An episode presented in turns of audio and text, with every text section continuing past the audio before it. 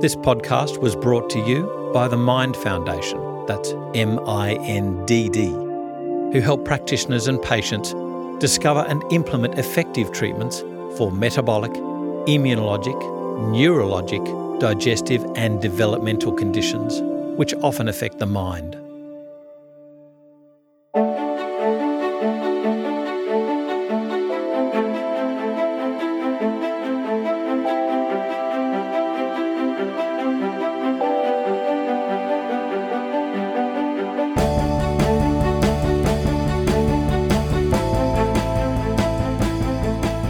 This is FX Medicine.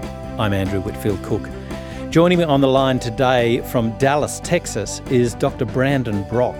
Brandon, I think you must have started your education at age three. Brandon is a certified chiropractor, family nurse practitioner, and a functional neurology diplomat with multiple clinical interests, including functional integrative neurology, nutrition, wellness, and general medicine. His clinical time is spread amongst three practices in Dallas, Texas. Along with being a clinician, Dr. Brock has a passion for lecturing and helping to improve clinical skills for medical doctors, nurse practitioners, chiropractors, and everything in between in a way that is easy to digest, comprehend, and most importantly, to utilise in clinic. He has developed thousands of multidisciplinary hours of curriculum pertaining to neurology, nutrition, physical diagnosis, pharmacology, immunology, and endocrinology. Dr. Brock is currently a lecturer at the Academy of Osteopathic Science and Vice President of the International Association of Functional Neurology and Rehabilitation, and a board member of the American Academy of Integrative Medicine. He was recently chosen as a member of the Council of Human Function and has been an expert on TAP Integrative. Dr. Brock received the Most Outstanding Functional Neurology Teacher of the Year from the ACA Council of Neurology four years straight and two times from IAFNR. Recently, Dr. Brock received the Humanitarian Award as a result of his research on injured military veterans with PTSD and traumatic brain injury. He is also the honourable recipient of the prestigious Living Legacy Award from Samford University's Ida Moffett School of Nursing in 2015 and was also recently named the Spotlight Student of his doctoral program at Duke University.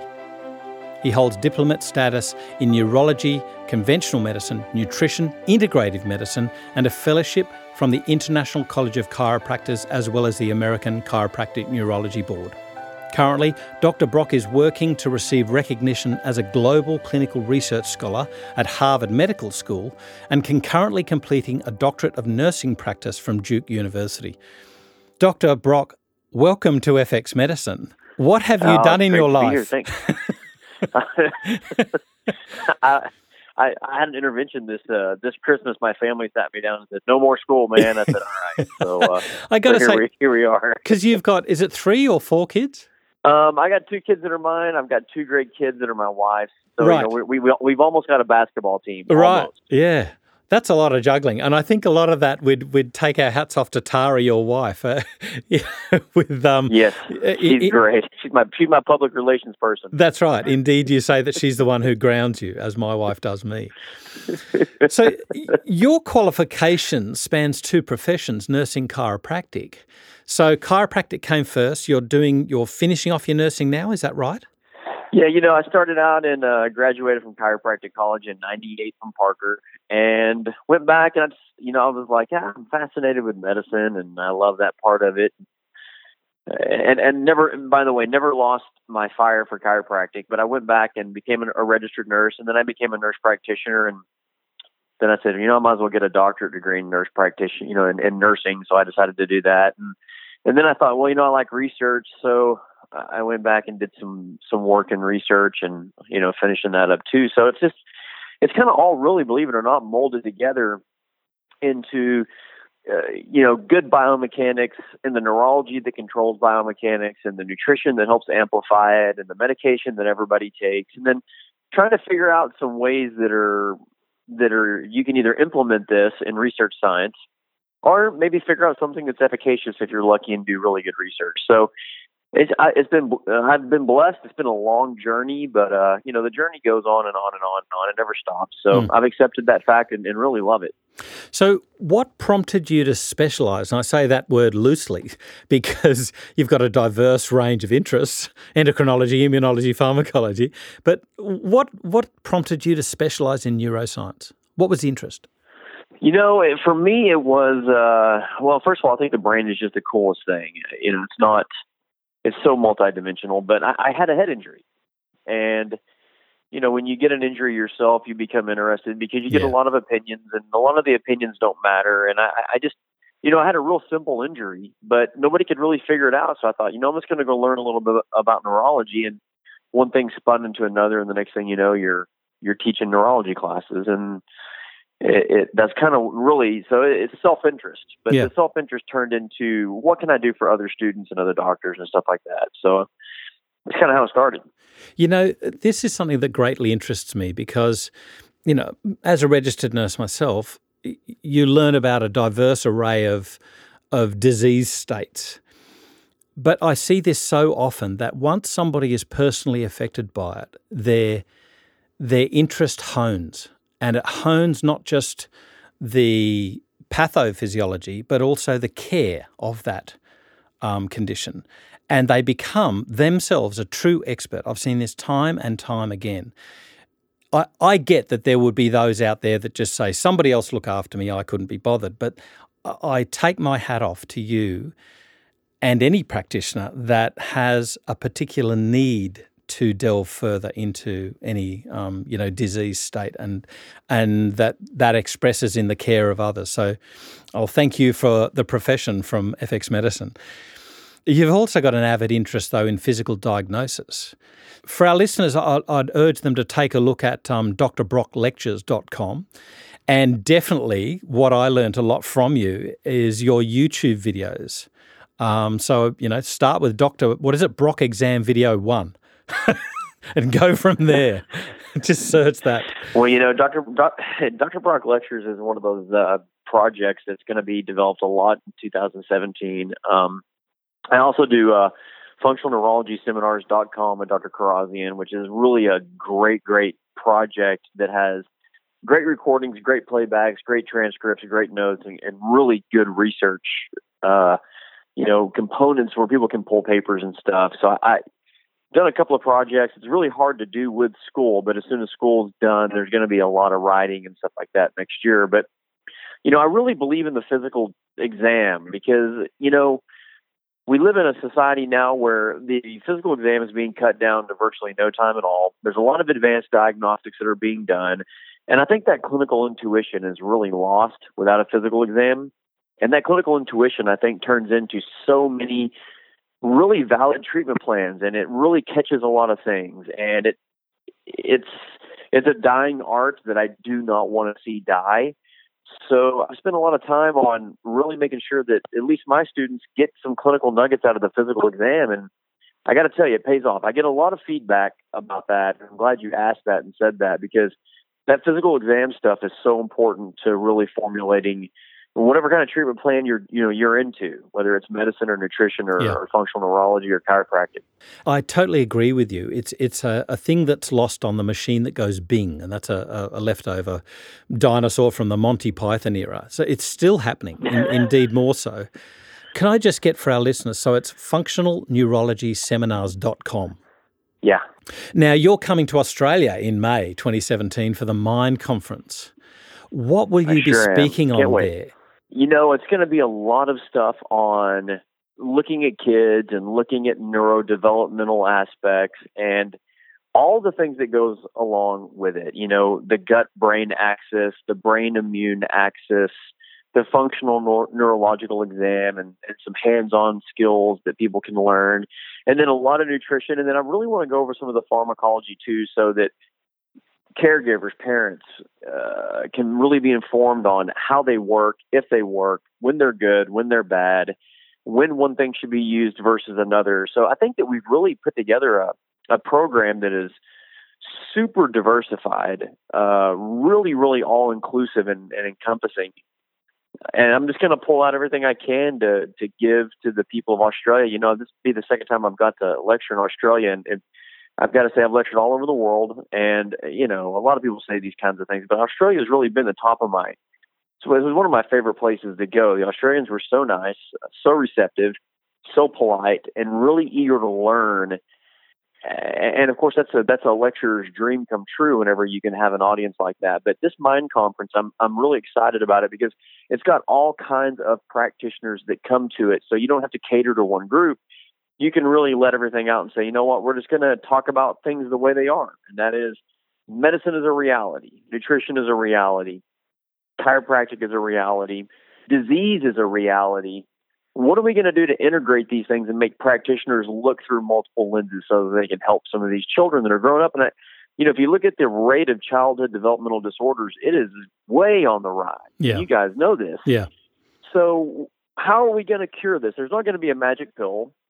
I really don't think there's going to be a magic solution. It's going to it's going to boil down to really trained practitioners that can look at this from so many different angles that they don't miss things and they see that these conditions are a collage of problems and you have to be able to fix more than one thing to get a, a, really a good result. Yeah. So you know there's been a lot of work with the microbiota. Knowing that you've got a crosstalk happening there gut brain what about brain gut which is controlling which? Yeah well, you know, it's really tough to say, and I, I always start with, you know, kind of which symptoms started first and so forth. I mean, if I have somebody that had a head injury, and now their hypothalamic system has changed, all their endocrine systems changed, and their vagal output has changed, and their brainstem has changed, then I know that vagal system has really altered the amount of stomach acid they're producing. So maybe they're having bacterial overgrowth. Or maybe they don't have good digestive enzymes being produced because it's so reliant on vagal input to have good output. Or maybe their inflammatory system is altered because their splenic cytokines have been altered from that vagal system. Or maybe, just maybe, they have a detoxification error now because their P450 system is altered from that vagal output. Or maybe the blood flow to their gut is not good because they don't have good vagal supply and now they're having a breakdown of the mucosal lining and they're starting to get either a leaky gut or they're getting oral intolerance. I mean, when you look at the absolute vast amount of literature that's out there on what the brain does to the gut, you could go through so many systems and really look at it and say, you know what, it pays to have a good brain. And if and if you don't have a good brain and that gut starts to get unhealthy and it starts to get leaky and it makes more inflammation and that inflammation gets systemic, it's going to go right back to the brain that caused it and make it worse. So it's really a brain gut gut brain loop. So I always ask my patients, hey, what happened to you? And they're like, you know what, I started out with stomach pain and I've had it for years and now my brain's foggy. Or they may say, you know what, I had a head injury and now my gut's been completely decimated. And that's one of the beautiful things about the physical exam and the history. And I consider the history part of the physical exam. You go through that and you can figure out which place to start first, and you can make humongous changes in the outcome of a patient's reality and life by just knowing where to start. In a previous podcast, we've um, spoken to Emrys Goldsworthy, who took our listeners through some incredible research and some skills regarding vagal nerve stimulation. What sort of things do you do? You know, like he was mentioning things like prolonged gargling. What sort of other things do you do to help vagal nerve stimulation?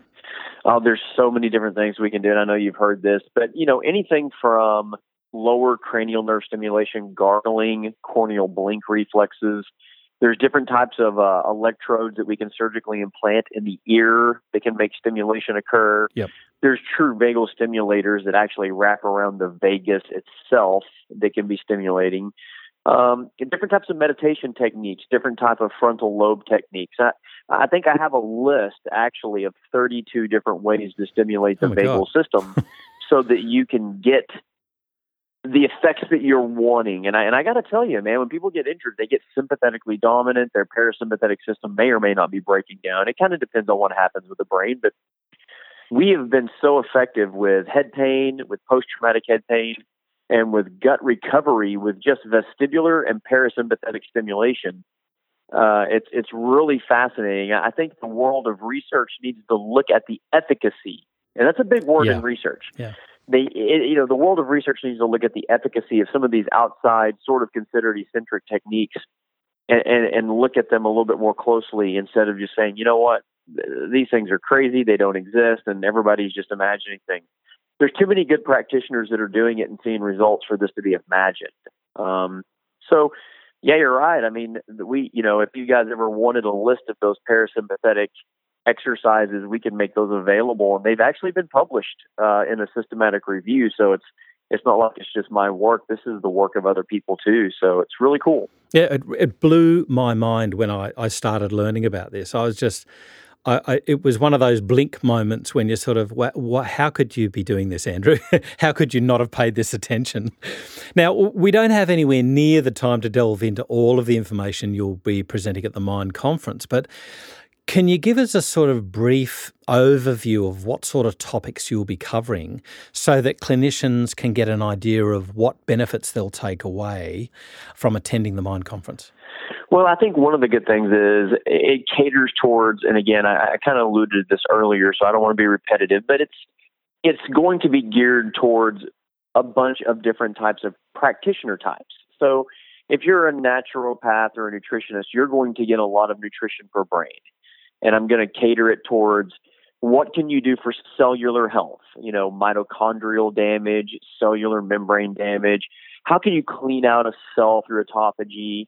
What can you do to increase, you know, connections between one cell and another? Uh, you know, what can you do to augment various neurotransmitters? And even better, what can you do to recognize a neurotransmitter system that may be failing? Because the tests out there are really not good. There's there's some urinary tests out there that have proven to be not so fantastic.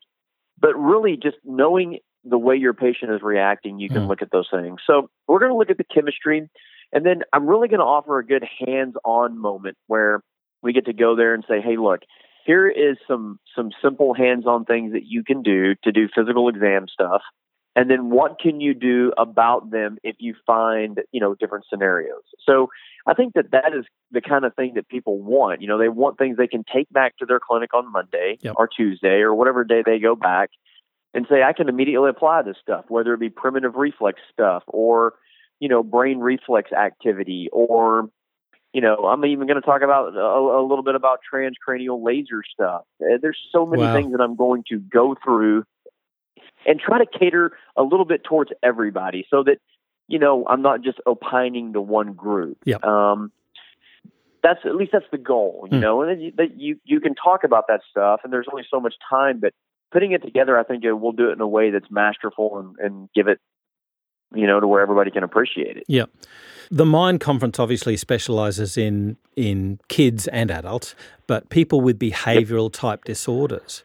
What are yeah. the challenges that you face with physical examination of particularly kids with behavioral disorders like ADHD, autism, autism spectrum disorder, which isn't recognized now in DSM, um, but because um, it's cost saving. um, but what what did, what challenges do you have to to hurdle over? Well, I think you nailed it right there, and that is number one. Some of these things aren't even recognized. They, you know, it's just, hey, bad kid, be a better parent. Um, but really, I think uh, you know we we do specialize a little bit in kids with autoimmune encephalitic conditions, meaning they have an autoimmune condition to their brain, so it mimics a lot of stuff. Hmm. It may mimic a neuropsychiatric condition it may mimic somebody with autistic traits. Um, and I'm going to really dissect that apart and give some really good research. And there's not a lot of research out there, but there is some decent research out there. And I'm going to go through how you would diagnose some of these autoimmune conditions versus pure genetic conditions versus developmental conditions and behavioral conditions so that parents and lay people, along with practitioners, can be able to look at a child and say, this behavior is resembling something that looks like autoimmunity, or this is, you know, resembling something that looks like, you know, a, a developmental trait because of their environment, or this is something that looks genetic. It needs to be evaluated that way. So, I think that one thing I want everybody to be able to take away from a diagnostic perspective is the direction that you go with a diagnosis, and then that will lead you in the direction of treatment. And that is the most important thing uh, again, I'm a big diagnosis guy. Without a good diagnosis, you have absolutely no idea which direction to go for treatment. Uh, indeed, just helping, if you like, that track of diagnosis. What really interested me, what really piqued my interest recently, was that they've only just discovered a lymphatic system of the brain, something that they thought never existed before. And I'm wondering mm-hmm. how this might play into the possibility of infections causing these sorts of symptoms in kids. Well, it's a great question. And what we're finding is this um, infections create inflammation, and the inflammatory system controls, in part, the ability of the lymphatic system to, you know, to function appropriately, not just. Mm. In the body, but in the brain. Yeah. They, they found so much stuff recently. They found giant neurons that wrap around the entire cerebral hemispheres and connect them. I mean, oh. we're discovering all kinds of, of cool stuff, but lymphatic systems work based upon an inflammatory cytokine sort of systematic process. Now, one of the things that happens is you get lymphatic alterations with inflammation, and you have to because that's part of the inflammatory process. So, whenever we control inflammatory cytokines like two, like TNF alpha, or, or the the any of the interleukins that create inflammation. We're going to talk about nutritional protocols that can defeat those things because really the medications that are used are really really rough on the gastric system or the you know the gastrointestinal system and breaks down the mucosal layer if used too long. And they can be nephrotoxic. So you know you end up with kidney pathology or something like that. Other types of medications uh, or, or, or, substances that are used to stop pain, of course, are toxic to the liver. So we really want to talk about maybe some natural compounds that really control the cells of the brain that make inflammation so that you don't have it, so that you don't get stagnation and lymphatic flow or even regular blood flow or cerebrospinal fluid flow. See, all these things can happen. And if they don't flow appropriately, then you end up getting neurological damage or, or a decrease in function. So, going through this inflammatory cascade and mechanisms is going to be super important for any practitioner. It doesn't matter what your degree is. If you really want to do your best with some of these children or even adults, you need to understand these mechanisms. And, I, and I'm really excited to go through what we've what we've uncovered as we go through the literature. And, you know, really, it's a, there's like 4,500 research papers going into this conference. Wow. Um, and that took a long time to compile and put together and read and then quilt together in something that means something from a clinician point of view. Yeah. Now, you've got an avid interest in pharmacology. So uh-huh. I've got to ask, what uh, uh, rather than saying the top three, what do you think are some of the most important drug nutrient interactions which clinicians need to know about? Indeed, what about nutrient nutrient interactions with regards to behavioral disorders? Uh, well, yeah, you know, I, I got to make a plug real quick, and I, I get nothing from this, but naturalmedicines.com is the best place to go to find these. I just wanted to throw that out there because a lot of people are looking for resources. They have no idea where to go look. That's where I go to look for some of my interactions. And, you know, the, I'll give you some big categories real quick that people should pay attention to. So, first of all, people are on blood thinners, you know, and there's a lot of people on blood thinners, you yeah. know, because if you have a coagulopathy or if you have a cardiovascular disease or you've had pulmonary emboli or anything else like that where you know you get platelets that are really overactive or your blood viscosity is too high they're going to have to monitor something called an INR especially if you're on a blood thinner where that controls or, or thins the blood. So there's a lot of nutrients and I always tell students don't do a ton of nutrition when you have these medications. Some of these medications like Coumadin or warfarin or heparin be very careful when you're using things. I mean, just simple vitamin K can defeat the purpose of the whole drug. So yeah. you want to be careful when somebody's taking blood thinners and then you're using nutrition. I, I always throw that out there. That's a, that's a good example. Another example is if somebody's had a trans, you know, a, like an organ transplant.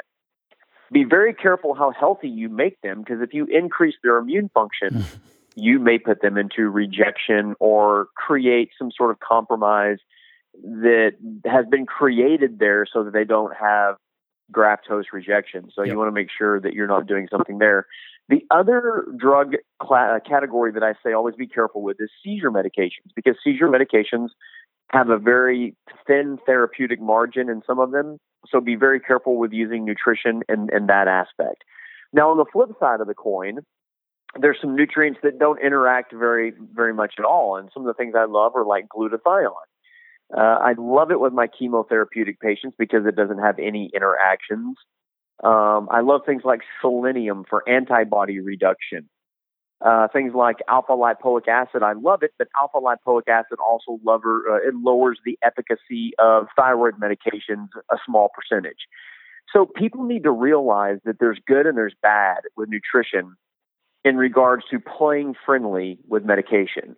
And I think that the nutrition world has the responsibility to learn some of these things because people assume that nutrition is powerful, but yet, on the other hand, they say that it doesn't have anything negative that could possibly happen because it's just a nutrient, and yeah. that's just not true.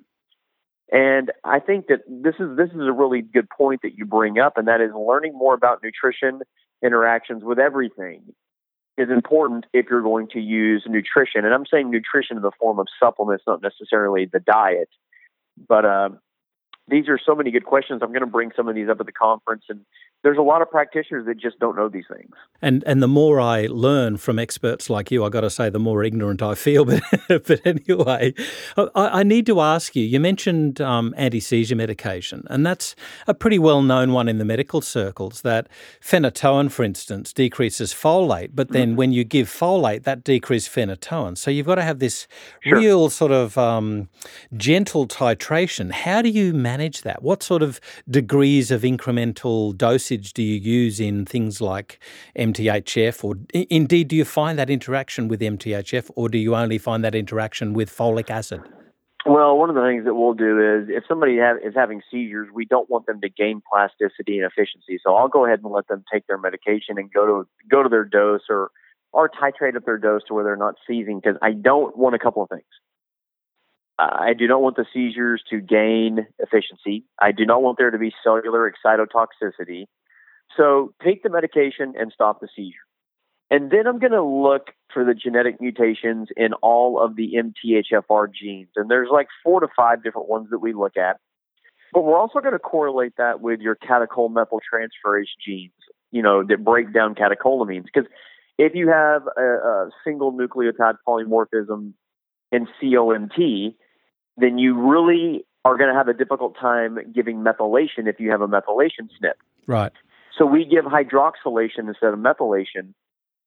And we have to titrate those up slowly because what they'll do is they'll lower that peak and trough or that therapeutic margin of phenytoin, dilantin, or several other medications, uh, you know, that, that, that are used for seizures. So we'll get the seizure drug up, we'll get the levels where we want them, and then we'll monitor them in the blood. And then if we need to, we'll pull up hydroxy or methylfolate or cyanocobalamin and get those levels to where they need to be, and then monitor the drug in the blood and eventually get the two balanced out, and then reduce the possibility that, like, for instance, a methylation SNP will make homocysteine go up and then give you inflammation and vascular disease.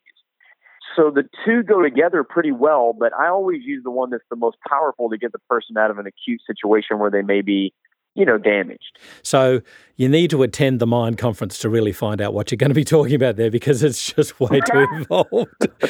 can I give a little? Can I give a little hint for our listeners though? Um, you you talk about drug nutrient interactions. Um, you will be discussing those, but for our Australasian listeners at least, um, please look up Yvonne Coleman's handbook. It's from Nutrition Consultants Australia au, And I love this lady. Yvonne Coleman used to basically harangue the drug companies and get the clinical aspects of plasma binding, of nutrient deficiencies that they might be causing, um, in nutrient mm-hmm. interactions, and she's tabled this in this massive folder.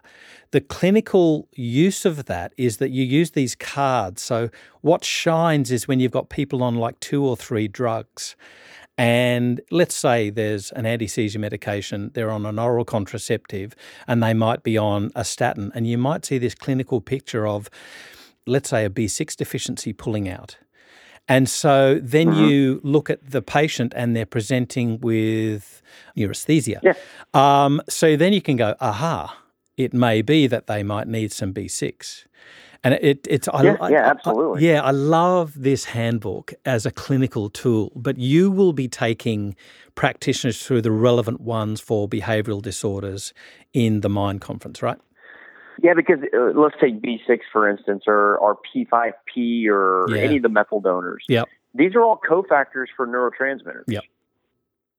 So if you are losing a cofactor that makes, for instance, serotonin or dopamine or norepinephrine, and it's because they're on two or three different medications, you know, any of the combinations that may be out there, you know, you might need to start saying, look, because of the medications, you need these nutrients. And it's not that you don't need the drugs. Maybe you do. Maybe you don't. But if you're going to take them, at least take this nutrition so that you can negate the side effects that might be creating other problems. And there's nothing worse than medical practitioners that give medicine but pretend as if there is no possible way to have a nutrient depletion because of that. Yeah. And that's nothing against the medical profession. I mean, it's because I, you know, I'm part of that profession that, that does these drugs. But, but, but I want to say to all the people out there that do these things, please understand a little bit about nutrition. I mean, every medical practitioner needs to learn more about that. And then yes. all the nutritional practitioners need to learn a little bit about pharmacology. That's right. That's exactly right. So, talking about you know, the poster child, the damned poster child of behavioral disorder treatment in the medical word, and that would be methylphenidate or Ritalin. So, what sort yeah. of nutrient interactions do you see glaringly obvious with this drug? Well, you know, the thing I want to say about some of these stimulants, um, and there's, di- and by the way, there's different categories. So you got methylphenidates and you got different salts and stuff like that. Yeah. But, you know, the thing that is really, really interesting is the way they drive up dopamine and the way they create plasticity in the reward system of the brain. You know, these can end up leading to what we call hyperkinetic disorders. So I'll make this as simple as I can. A lot of these medications rev up the basal ganglia. And the part of the basal ganglia that activates your brain becomes very efficient. So we see a lot of kids start getting obsessive compulsive tendencies because they've revved up their brain so much, or they end up with a tic. And that could be, you know, because they've revved up their brain so much. Some even get tremors or akathisias because they've revved up their brain so much. So one of the things that I'll talk about is here's these medications, and they may have an indication, but this is what it looks like when there is a side effect profile, and this is how you deal with that side effect profile. There needs to be serotonin to maybe negate the dopamine. There needs to be support, maybe in the form of 5 hydroxytryptophan, and I like that better than just regular tryptophan. So I'll go through those mechanisms and then talk about, you know, of course, these medications can deplete, you know, whenever we stress the liver, it can deplete different, you know, especially trace minerals and stuff like that. But really, what are these drugs doing to cause other symptoms? And then how do you counter some of them? Because there are some kids that maybe need to be medicated. I got, I got to be honest with you. There's, there's some kids out there that are out of control, or maybe they're bipolar, or maybe they're psychotic and they mm. need the meds. Mm. But they need the nutrients more than ever if they're going to take these medications because let's face it, some of these antipsychotics will make triglycerides go up, will make you obese, and will give you metabolic syndrome. So, how do you deal with that? Well, it's all nutritional. Yeah. So, speaking on nutrition, um, Professor Robert Lustig will be speaking at the 2017 Bioceuticals Research Symposium. He's best known as one of the fathers of the anti sugar movement. What's the takeaway message for clinicians about sugar with regards to behavioural disorders? And what practical tips can you give our listeners for their parents, their patients? And the reason I'm saying this is because the marketing message from these multinational high sugar food companies, processed food companies, is so strong. How do you overcome that, particularly when they taste so good? Yeah, well, you know, uh, the the things that are usually the worst for you are the things that taste the best. Yeah. You know, sugar is un, it, it, I think that people underestimate the addiction of sugar. Mm. Number one, um, you know, there's certain colas and certain soft drinks and stuff like that that, you know, people swear off like they do whiskey, and they end up just drinking it again. It's it's kind of a crazy thing, but there seems to be an addictive component to it. And then we've traced out some of the uh, of the neurological physiology of that, and it, and it really works just like some of the other addictive medications mm. or recreational drugs, I guess you would say. And then sugar is pro-inflammatory. It's not just that sugar, you know, it's not just the calorie component to it. It's the inflammatory component to it. So when I've got somebody that's inflamed and they have a, you know, an inflammatory brain disorder or systemic inflammation, sugar is not always the best thing. After head injuries, sometimes they can't metabolically handle sugar. So, you know, we want to reduce that. And we're oh. finding that the brain runs really pretty good on a higher protein diet and a higher fat diet than it does a sugar diet. So, one of the things that we do to try to recover a brain that's been damaged, or if there's autoimmunity, is reduce sugar, reduce some of these high glycemic carbohydrates, increase proteins, and then give fats that are good and they can repair cell membranes and control the immune system. So, anybody that really talks about these sugars this way, it's really interesting. And I don't know the gentleman you're referring to, but it would be very interesting to read some of some of his work. Oh yeah, yeah, and indeed, that sugar film to me was an eye opener. You wouldn't even imagine how much sugar is just in a regular cola. Oh. I ah. mean, we're talking teaspoons and teaspoons and teaspoons. Yeah.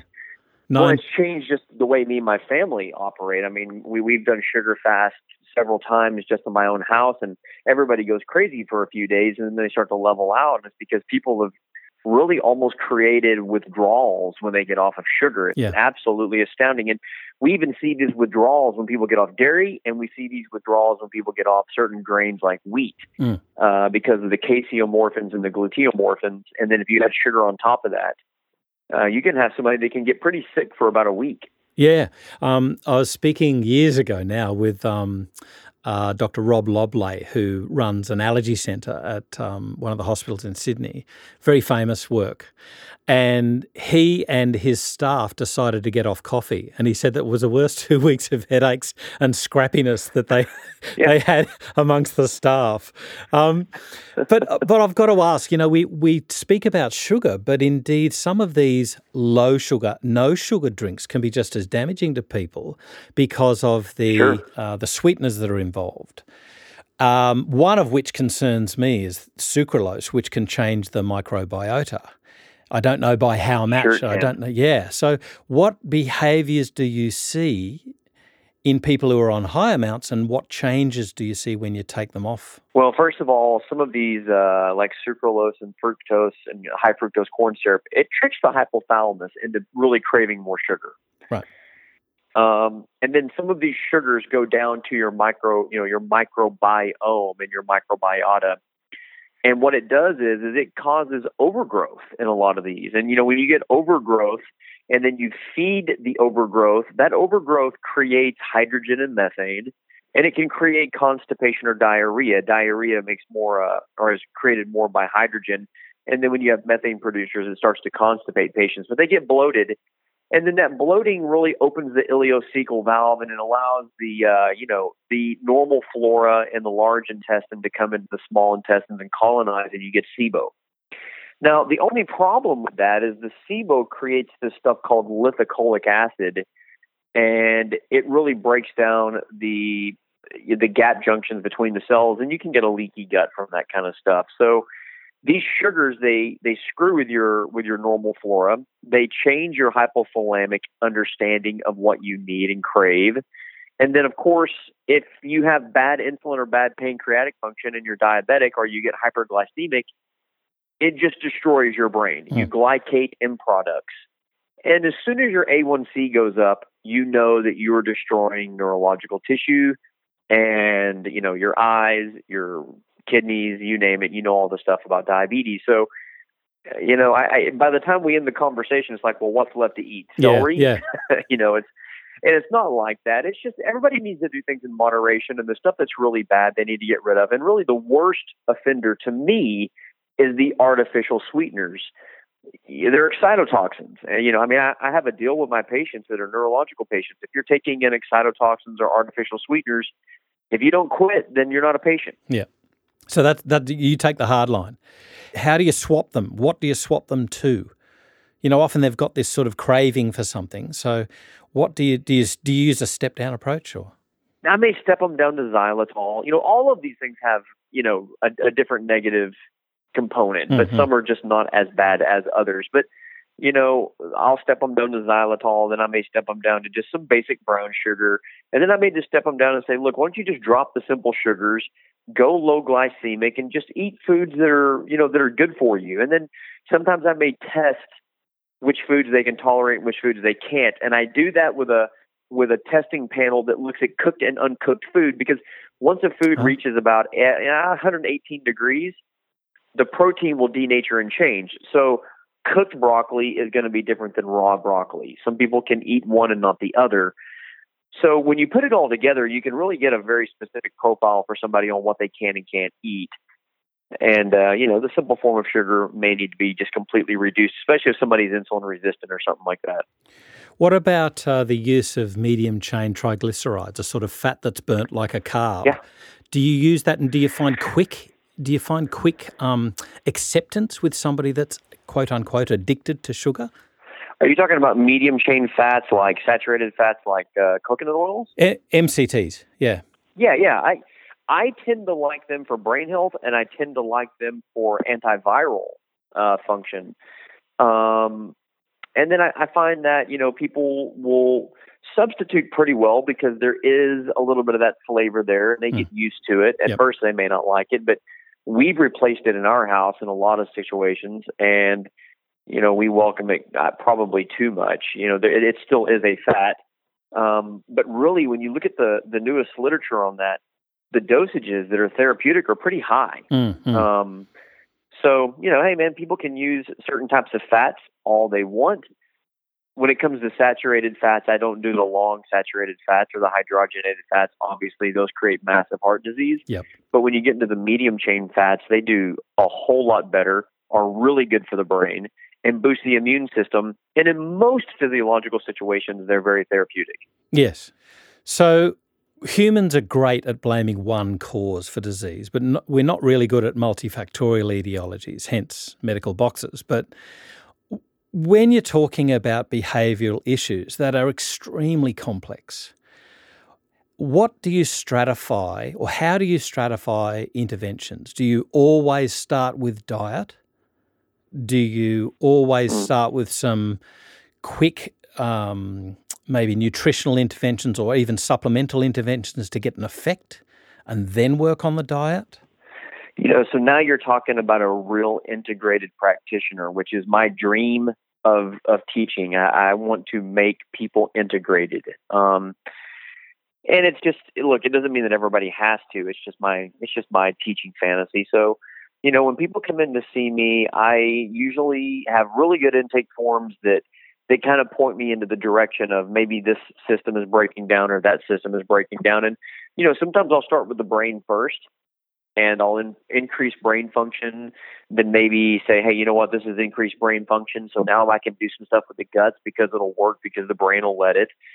Sometimes I may do it backwards. Sometimes they're so infected that I know that no matter what I do, until I resolve some of these infectious illnesses, they're going to be inflamed.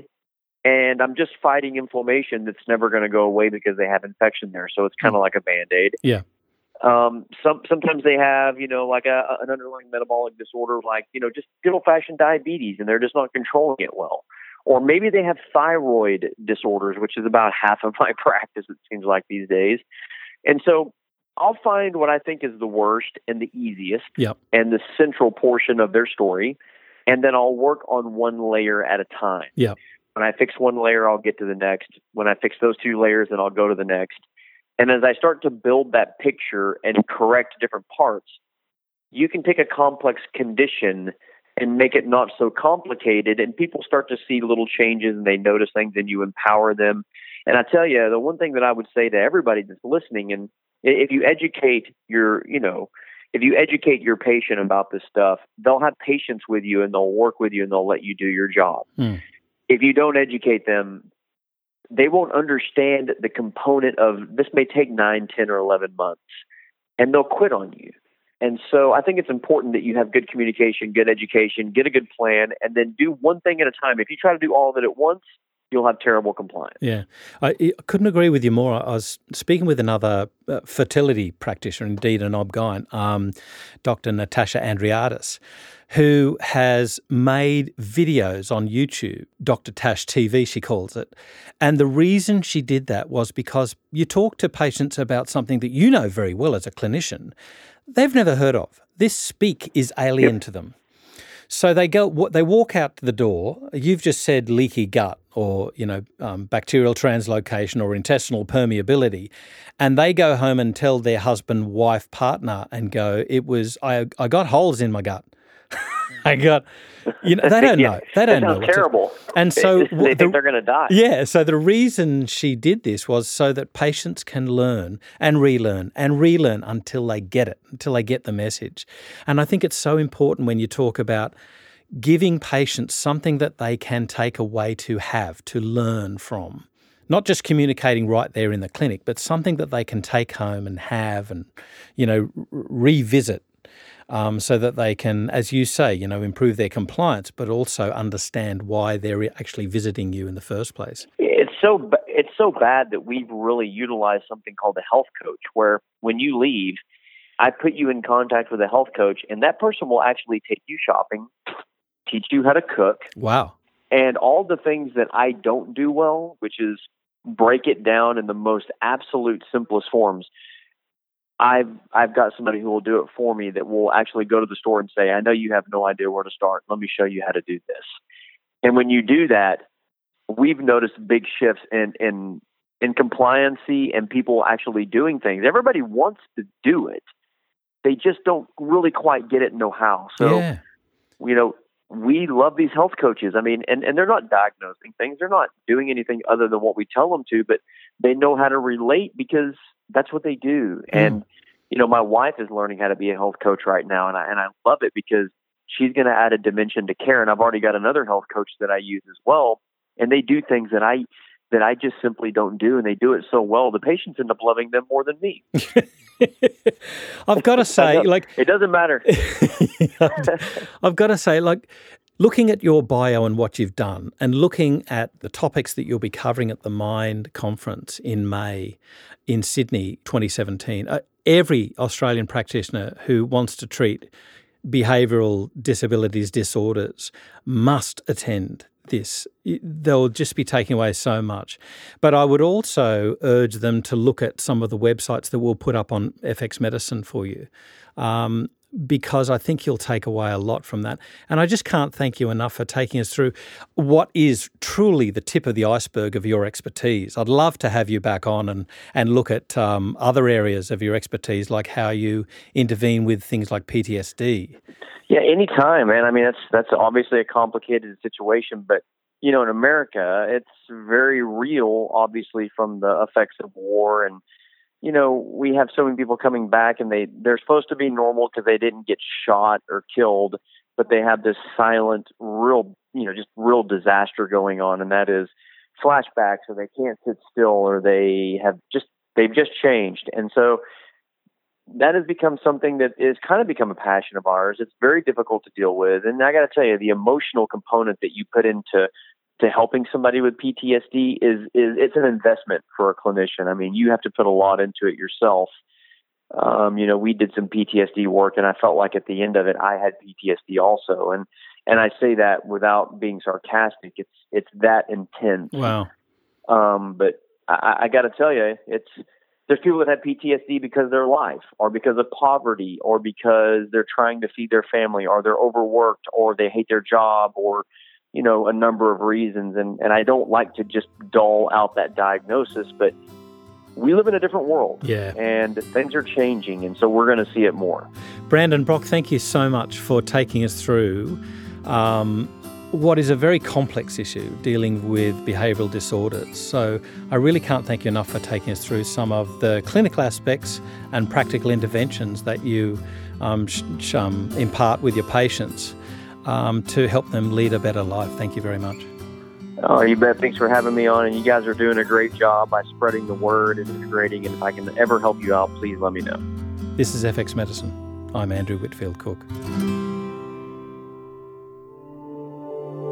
If you're loving our FX Medicine podcasts, please don't forget to share us with your colleagues, family, and friends. FX Medicine is your gateway to news, resources, and information on the safe, evidence based approach to practicing complementary and integrative medicine. Visit fxmedicine.com.au to sign up for e news and stay up to date with the latest research, podcasts, and industry information.